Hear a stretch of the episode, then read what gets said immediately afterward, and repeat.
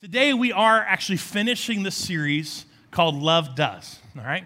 And this is our conversation as a church about why we feel like love is so important. And we're talking about the theme, if you will, of generosity and what that has to do with um, the command we were given from God to love Him and to love one another. Matter of fact, we're going to dive into the theme verses. This is what we read uh, last week in terms of our theme. This is to the Pharisees that came to Jesus and wanted to know uh, what the most important commandment was. And, and listen, there were 614 uh, commands and demands and things placed on them in terms of their law of the law and the prophets. So they came to Jesus trying to trick him and said, The teacher said, Which is the most important commandment in the law of Moses? And Jesus replied, You must love the Lord your God with all your heart and all your soul and all your mind. This is the first and greatest command. And then he said, the second is equally important, meaning that there's another part of this, but you can't say one's more important than the other. They're both the same. So you love the Lord your God with all your heart, soul, and mind. And then he says, and you're going to love your neighbor as yourself. And then he puts the end cap on it, which you see, you'll see this many times. He talks about this. He says, the entire law and all of the demands, right? Everything that you see from the law and prophets is based on these two commandments. Jesus is basically in a summary statement saying if you could get these two things, that if you're around church world, it's called the Great Commandment. If you can get this, everything else falls into place.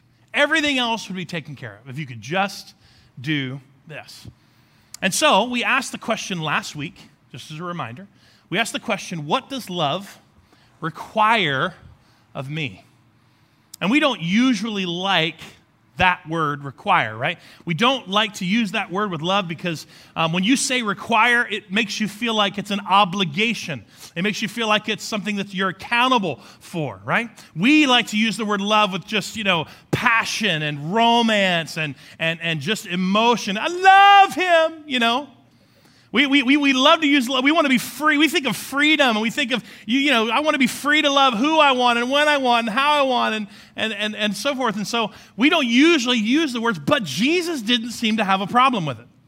Okay, again, this is where we want to see the contrast. Jesus didn't seem to have a problem with using the word love and the, and the definition that he gives us of love with a command, with something we are required to do, with something that we are commanded to do. And so then we started last week just talking about, well, what does that mean for us? How, does, how do we express and live this life of love in this world? And how can it be seen? What does it require of me? So last week we talked very specifically about generosity. A spirit of generosity really is, go ahead and go to the next slide. Um, oh, I'm sorry, you're right. I, I, I didn't do this we named the series after this book called Love Does by Bob Goff. And I don't know if you have read this book, it's a phenomenal book. We couldn't teach through the book because if you've ever heard Bob Goff or read his stuff, um, it's really random. Okay, it's not like it's not like you know step one, two, and three. It's just a lot of stories. It's a lot of heart. It's a lot of passion about living a life of love. And so, but I want to give you a quote from this book because it's a phenomenal book. Again, we're we're using this as the theme for our series about what his heart of the book really means. And so his book, and this is a great quote that tells you all about the book, that love is never stationary. Love doesn't just keep thinking about it or keep planning for it. Simply put, love does. And as I was saying earlier, we, we kind of attribute this in our world, in terms of our culture, as generosity, in terms of being generous with the love that we've not only received, but the love we're called to give others. And so our definition is that generosity is love in action. The generosity, the spirit of generosity really is taking everything that God has blessed you with your time and your talents and your resources and your money and everything that He's given you to do His will. He's blessed you with that in order to use it, to do something with it, to multiply it, to give it back to Him, to, to use in service for Him. And you either do that or you do nothing. And as we talked last week, it really is this idea that a spirit of generosity helps us really combat what, what is found most common in our culture, which is a spirit of greed, a spirit of apathy where we don't care about anything, a spirit of selfishness where we do care, but it's primarily about ourselves, or a spirit of fear, which really kind of just freezes us and paralyzes us in our tracks from doing what He's called us to do. So, really, we, we, we believe generosity is the key. It's this idea of kind of putting love into action.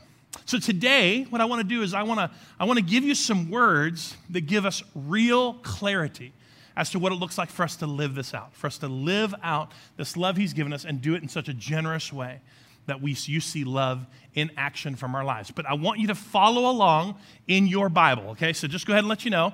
Uh, pull out your Bible, pull out your phone. All right, I want you to I want you to read along with me. Don't just take what for granted what's on the screen, okay?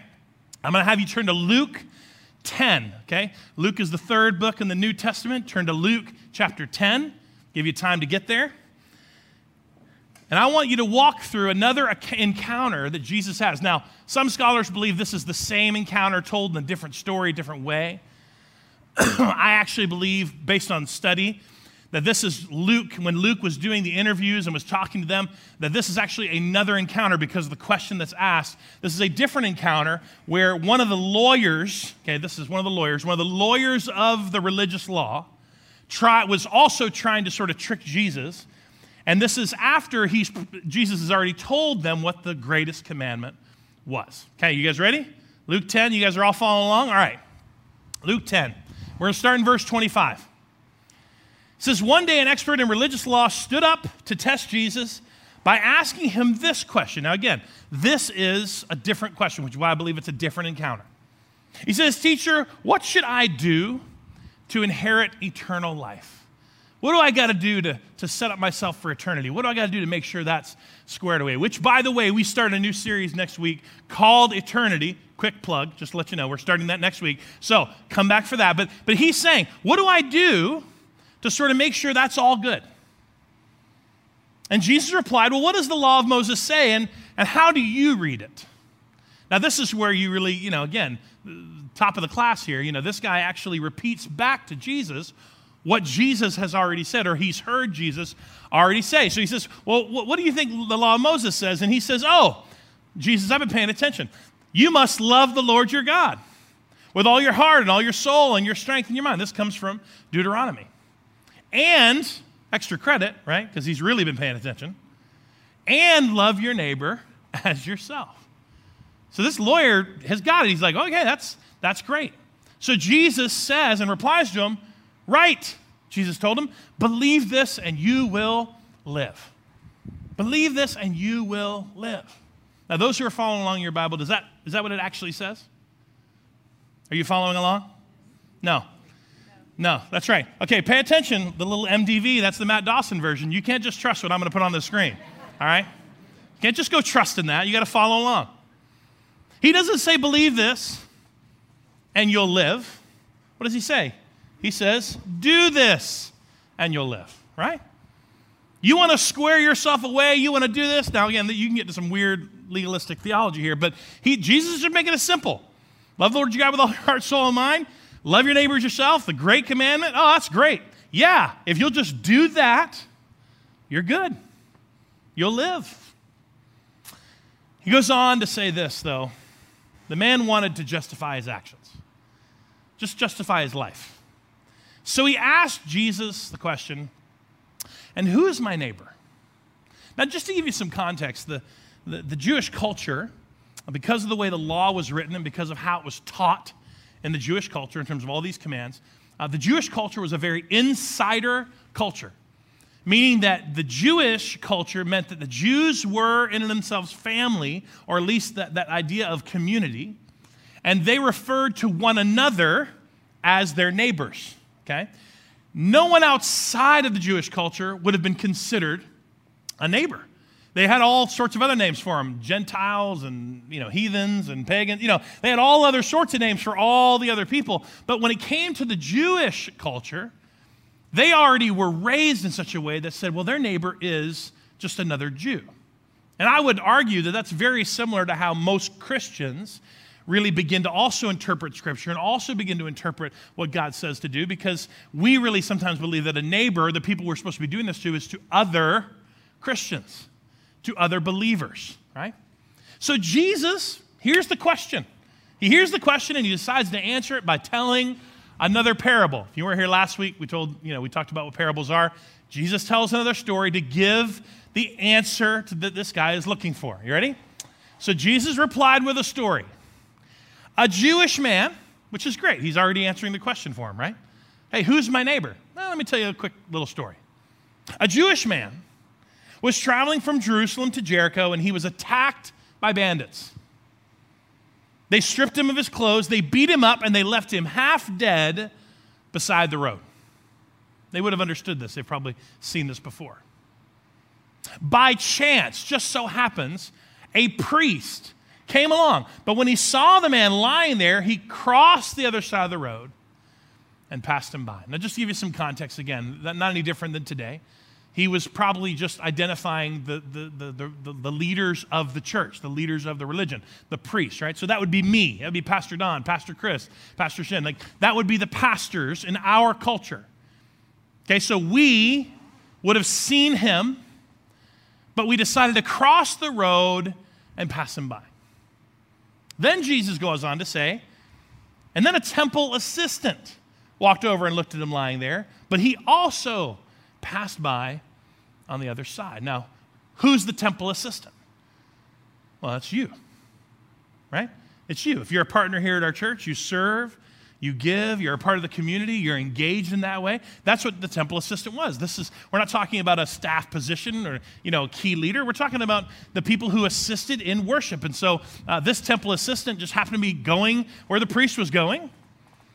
And he says that he also, you and me, we're all included in this story, passed by. And then he says this. Then a despised Samaritan came along. Now I I'll be honest. It's extraordinarily difficult for me to give you a common, modern, especially to us North Americans, a modern context to the way in which Jesus actually said these words, okay? That a despised Samaritan. Just to let you know, the Samaritans, um, they were those outside of the Jewish culture, okay? So, not, but they were, they, if you were raised in Jewish culture, you hated the Samaritans.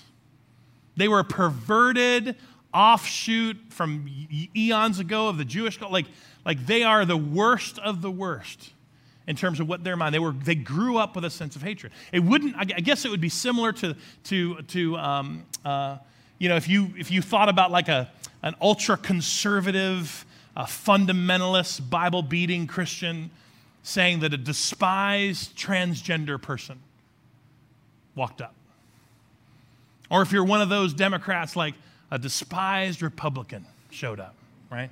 Vice versa. If you're one of those Republicans, like a despised Democrat showed up. Really, in our culture, which I, I mean, again, we got, we got miles and miles to go, but in our current culture, we don't currently have this kind of upbringing. I mean, in, the, in, in many, many, many years ago, not that many years ago, but many years ago, uh, you know, the, the, the, white power and the, and the Ku Klux Klan era would have raised their children with a hatred of colored people, with people of color. And that's about the closest I can get to, to have you understand the context of what Jesus is telling in this story. He brings up the most despised nation, if you will, or, or people group that is the closest to them in terms of their Jewish culture. Despised Samaritans. A despised Samaritan came along. And when he saw the man, he felt compassion for him. When he saw this Jewish man on the side of the road, helpless, hurting, he had compassion for him. And going over to him, the Samaritan soothed his wounds with olive oil and wine and bandaged them. Then he put the man on his own donkey and took him to an inn where he took care of him. The next day, he handed the innkeeper two silver coins as kind of a deposit, telling him, Look, I want you to take care of this man. If his bill runs higher than this, I'll pay you the next time you're here. His credit must have been good with the, with the innkeeper, but basically one of those like, I'll take care of it. If it costs more, no matter what it takes, you take care of him. And if it's more than this, what I've given you, I will take care of it. I'll, I'll pay the debt when I return. And then Jesus says, now, which of these three would you say is a neighbor to the man? who was attacked by bandits. And again, this is, guys, this is just the, the little ninja flip thing that Jesus, only Jesus was able to do, okay? I mean, he just, he just was a master at it, of taking what you thought the question was actually all about, and Jesus flipping it and turning it around to what the question is really about. And then answering your question with another question. And not a question of who is the neighbor, because in the, the lawyer's mind, we've already answered the question. The Jewish man is the neighbor, he was the one attacked. And yet Jesus says, I don't care who the neighbor is in your mind. I want you, I want to know who you think is the one who acted like the neighbor should act. I want you to tell me who was being a neighbor, who is doing what I've called you to do in this story. And the man replied, read those two words. The one. He couldn't even say it. Like this again. He couldn't even say the Samaritan. He just had to say, the one who showed him mercy. And Jesus said, Yes. Now go and do the same. I want you to go and do what this Samaritan did. I mean, Jesus has already been teaching them what life looks like, what things look like as a follower of Christ. What does it look like to change? And, and the idea that the kingdom is here and the kingdom is coming. I mean, what, is it, what does it look like to live this out in your life? Not according to the laws and the rules that you've been given, but how do you rise through those, especially with the summary of the Great Commandment, and say, this is what it's really all about in terms of how God views things? And here he is, here's this lawyer, like trying to justify the, the way he lives and his actions, and, and just like, well, you know, well, who is it then? You know, who, who's the neighbor? Who am I responsible? What does love require of me when it comes to my neighbor? He doesn't get the answer he's expecting. Because Jesus is a lot less concerned about who you think the person is you're supposed to care for than it is than he's concerned about you doing the thing he's called you to do. You being the neighbor, you being the one living out the commands of God, living out this love, this generosity of giving your life away for others. As again, like Bob Goff said, like, you know, not, not thinking about it, not talking about it, but actually doing it.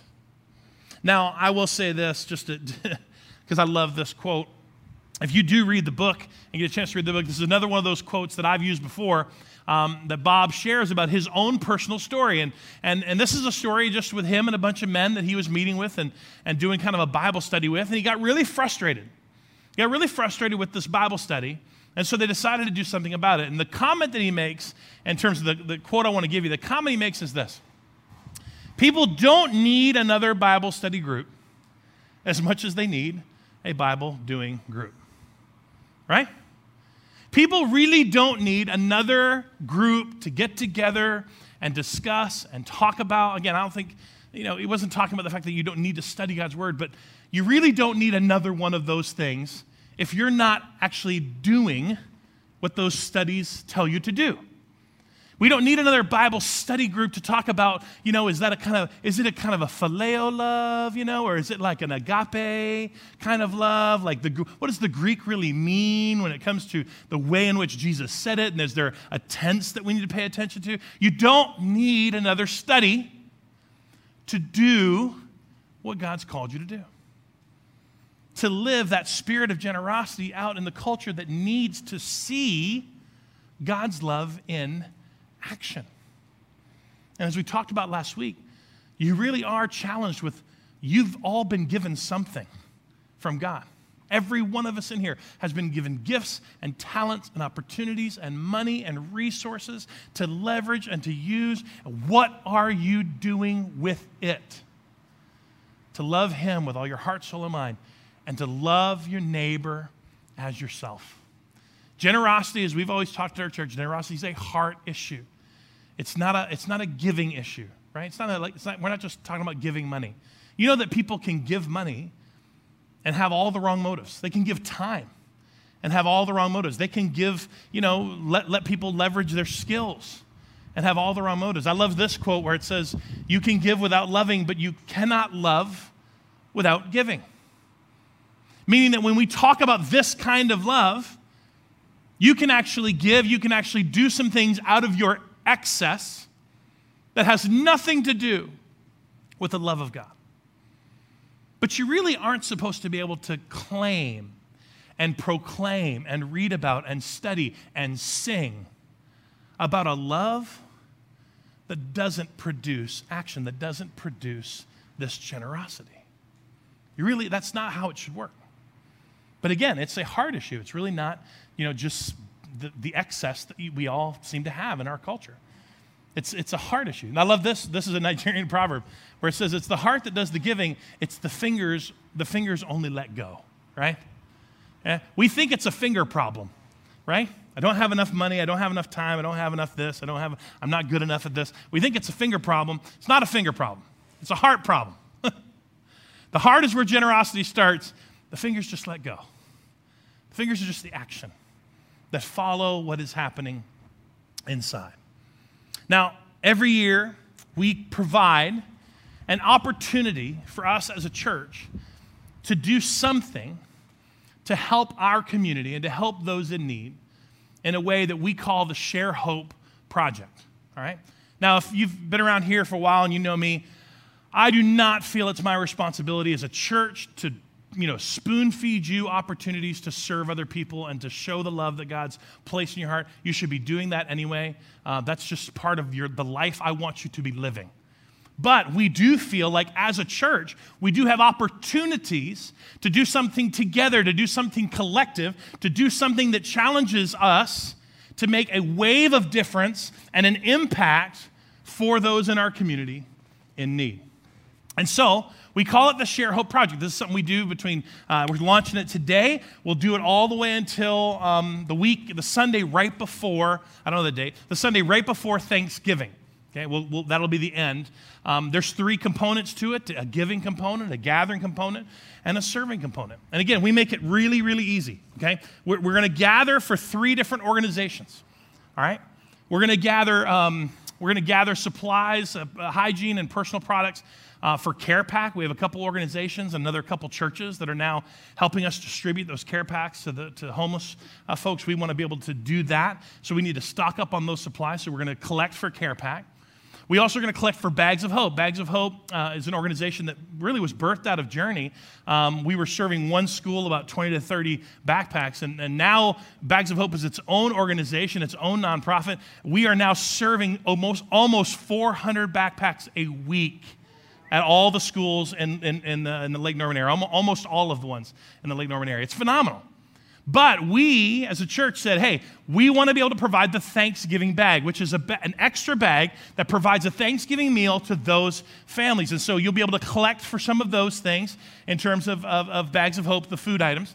We also have, we're not going to be doing a, a Operation Christmas uh, Child shoe boxes this year. Instead, we're going to be doing Recovering Hope Christmas boxes okay? We're going to do recovering hope boxes so that we can provide a Christmas for the girls that are in the shelter at Peru. All right, so there'll be items that you can get, and that, that's something you enjoy doing with your family. You can purchase those items together as a family, very similar to how you did the shoe boxes. Uh, but we are going to be really specific this year about sending those boxes and those gifts down to the girls in Peru. And, we, and, and just to let you know, this gathering project is not for you. It's not for you. It's for you to have the opportunity to invite others to do it with you. If you, listen, for you to take a bag home and fill it up, um, that's not, listen, that's just, I'll just be honest, that's not enough. I'm not going to give you a cookie for that. You can do that all by yourself, all right? I want you to take several bags. I want you to take them to work. I want you to take them to, to, your, to your, um, your social clubs. I want you to take them to your ball teams. I want you to take them to you know, your neighborhood, hang a few on doors around your neighborhood. Why? Because there's people in your life who don't even know you're a believer. They don't even know you're a Christian. And you would be surprised that they weren't, they're not going to respond very well to a track being thrown on their lawn or, you know, you showing up every night trying to convince them, you know, asking them if they're died tonight, where are they going to heaven. You're like, they, they don't respond to that, but I'm promising you, if you show up and say, listen, I want to provide Christmas boxes for girls who've been abused in Peru, we want to provide a Christmas for them. Would you be willing to help donate some of the things that are on this list?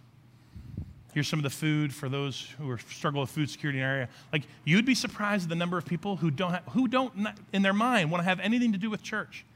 How much they would love to help you make a difference in people's lives. Okay? That's, that's what this is for. That's the goal of our gather. You can serve. You can serve in, in several different ways. We have a, a we partner with Love Life Charlotte. Uh, we're doing a walk at the end of this year. Hundreds of churches are gathering together to walk and pray about the abortion crisis in our city and other cities uh, around uh, North Carolina and in New York. A movement growing in New York. And uh, we're going to gather together. So you can sign up at the info bar and, and serve in that way. You can go and walk and pray. Uh, we have another opportunity to go to the Operation Christmas Child uh, packing center and actually pack the shoeboxes for them. So we still want to do that. That's on December 4th. You can go serve there. You can also serve at the room in, room in the inn, which is something we do December through March during the winter months uh, for the uh, Charlotte Rescue Mission. We actually bring the homeless here we actually, you know, bring them in a van here to provide a bed for them, provide a, a safe place and a warm place for them. We, do, we, we eat with them, we uh, do their laundry, we provide, um, uh, again, a warm place for them to sleep and a bed. We, we do this about four times throughout the winter. And the first one's going to happen the first weekend of December, so you can also serve there. We want you to give, and now giving is, is easy. We, we have one specific give portion of this, uh, and that's is to, to we can't, um, it's kind of hard to put a turkey, frozen turkey in these bags, right? And let it last until it gets home. So, what we do for Bags of Hope specifically is we ask you to give $15 gift cards to local grocery stores, $15 gift cards to, for these bags so that we can send them home and with, with the families, and they will uh, be able to purchase a turkey or a ham or something for their family for Thanksgiving. Now, if you don't want to personally go to the store and get the gift bags, you can give just the money. Okay, you can just write a check and give. We will go purchase those gift cards for you to fill up those bags. But we want to have enough gift cards to not only cover our Thanksgiving bags, but we want to cover our Christmas bags. So we're looking for $815 gift cards, and we believe we can do it as a church in terms of giving. Now, that's the Share Hope Project. And I'll just be honest with you. Many of you have participated in this before, and there are things about this that you already do naturally. Right? I've, I've already mentioned this, and you're just like, oh, I can't wait to go to the, uh, the uh, Operation Christmas Child Center and pack again. It was so much fun. Oh, I can't wait to take the bags back to the school. And, and I loved it when the kids got to kind of get together and the preschool and the soccer team. You know, they, they loved doing it last year. I can't wait to do that again. Oh, I loved collecting in our neighborhood for Bags of Hope. It was so much, oh, it's such a great opportunity. And, and there's something that you've maybe already done or what already comes very natural to you. I want you to do it. But as your pastor, I want to challenge you to do the thing that comes least natural to you as well. And maybe that's giving. Because you have a you don't have a finger problem, you have a heart problem. So I want you to give some gift cards. I want you to do what comes natural, but I also want to challenge you to do what doesn't. Maybe it's serving, giving of your time to the walk, to the room at the inn, to the packing center. Maybe it's gathering. Maybe, again, maybe it's you've never, ever, ever, ever, ever asked your coworkers to do anything like this before because of fear, because of all sorts of issues. I want you to do what comes least natural and push yourself and challenge yourself to do more. To be able to extend that offer, to be able to ask folks to help you share hope with others. And it start again, it starts with that generous spirit. Now, I have to end it this way because I just I'll just fill you in. I had great conversation with folks last week. Last week when we ended it, we talked about the just the, the nature of fear and apathy and selfishness and greed, just some of the things that people have to work on in order to really begin to see generous spirit uh, be birthed in their hearts. And, it, and it's just true.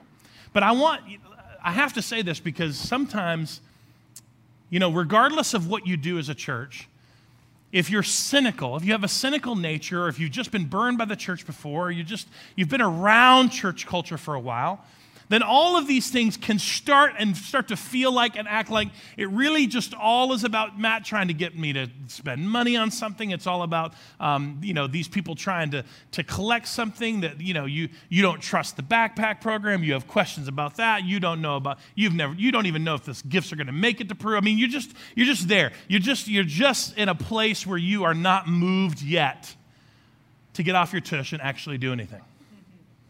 So let me just let me just tell you why Jesus is so serious about love in action. Let me just tell you why he's so serious about it. Okay? Why does, why does he command us to do this? Why, does it, why is it okay to ask the question that it requires something of us? Well, Jesus makes it so clear that I'll be honest the Christian culture, we do a lot of stuff to try to muddy it up. But if you just look at those red letters, if you just look at your word of your word, if you just look at what Jesus says, he is so crystal clear about why this is so serious to him.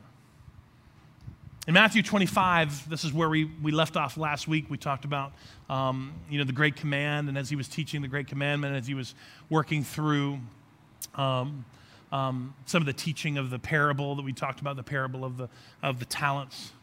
He goes on to, to basically give it as clear of an application as he can, as he tells the guys what the kingdom of heaven is like. And he says this The king is going to say to those on his right, Come, you who are blessed by my Father, inherit the kingdom prepared for you from the creation of the world. Remember, we're talking about eternity next week. We're starting with heaven, so that's a, that's a good plug for next week, okay? Come back. We'll talk about heaven next week. All right. For I was hungry, and you fed me. I was thirsty, and you gave me a drink. I was a stranger, and you invited me into your home. I was naked, and you gave me clothing. I was sick, and you cared for me. I was in prison, and you visited me. Then the righteous ones will reply, Lord, when did we ever see you hungry and feed you, or thirsty and give you something to drink? When did that happen? Or a stranger and show you hospitality, or naked and give you clothing? When did we ever see you sick or in prison and visit you? And the king will say, I tell you the truth, when you did it to, what's that word? When you did it to one of the least of these, my brothers and sisters, what's that line say? Read the line. You are doing it to me. When you did it to just one of the least of these, my brothers and sisters, you were doing it to me. Now, trust me, I really wish he ended it right here. But he doesn't. This is only halfway through. He goes on to say, that the king will turn to those on his left and say, Away with you, you cursed ones, into the eternal fire prepared for the devil and his demons. Second week of Eternity series, we're talking about hell. So just another plug for that. If you can't tell, this is setting up the next series very well. Away with you, you cursed ones. Why? He says, For when I was hungry, you didn't feed me. And when I was thirsty, you didn't give me a drink. When I was a stranger, you didn't invite me into your home. When I was naked, you didn't give me clothing. When I was sick and in prison, you didn't visit me. he goes on to say, and then they will reply, Lord, when did we ever see you? Right? When did this happen? When would we ever see you hungry or thirsty or a stranger or naked or sick or in prison and not help you? And then he will answer, I tell you the truth, whenever you refused to help the least of these, my brothers and sisters, you were refusing to help me. Guys, I can't, Jesus cannot make it any clearer what he has called us and commanded us to do. And if you want to know why he takes it so seriously, why it's not just one of these things that is a passing suggestion, if you want to know why he takes it so seriously, then you need to understand what that section was what he was telling and teaching about that. He takes it so seriously because Jesus takes it personally. He takes it personally in the good and in the bad. When you give, when you love, when you understand stewardship, when you understand the call to serve and to love others and to, and to have compassion for those in your life that are struggling, when you understand this and when you give of yourself and when that generosity shows that you love others, you are doing it to Him. It is with incredible joy that He receives what you do personally. But it's also quite personal to Him when we walk across the street and pass Him by. It's personal to Him when we don't understand stewardship and we do not understand everything we've been blessed with has been given to us for a reason to do the will of God. And we pass by. It takes, he takes it personally. When we live our lives in such just a marginless time, no time for anything, fully distracted with all of the things that this culture wants to distract us with, and we're not paying attention to a single person other than ourselves, we can't see the hurting. We can't see the lost. We can't see the broken. And we can't see the lonely. He takes it personally because He has blessed you and me with everything we need to do His will. We believe that generosity, that spirit of generosity, is going to move you to action. I don't know what it looks like for you over the next few weeks. We do it at this time and season of Thanksgiving for a reason. We do this in Thanksgiving for the purpose of understanding that when you process how thankful you are for all that God has done for you, we want that to motivate you into doing something for others. Take whatever opportunity you need. But pray every day God, would you make me more generous? Would you allow me the opportunity to see those in my life who are on the side of the road so that I can serve them? So that I can be that generous spirit and do the thing that you've required of me, which is love others as much as I love you and as much as I love myself. I really do believe this, this month, over the course of this, this project, Journey has an incredible opportunity to make a wave of difference with these organization, with these local, local folks, with the Fall for Peru dinner. We have, we have an incredible opportunity to do something very personal to Jesus himself.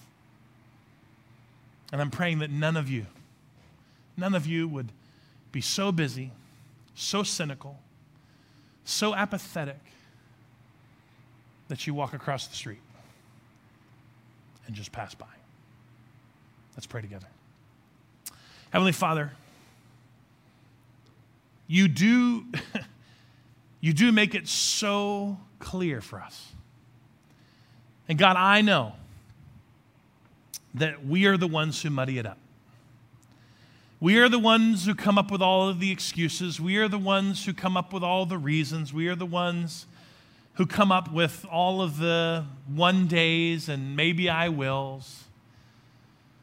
And if there's time.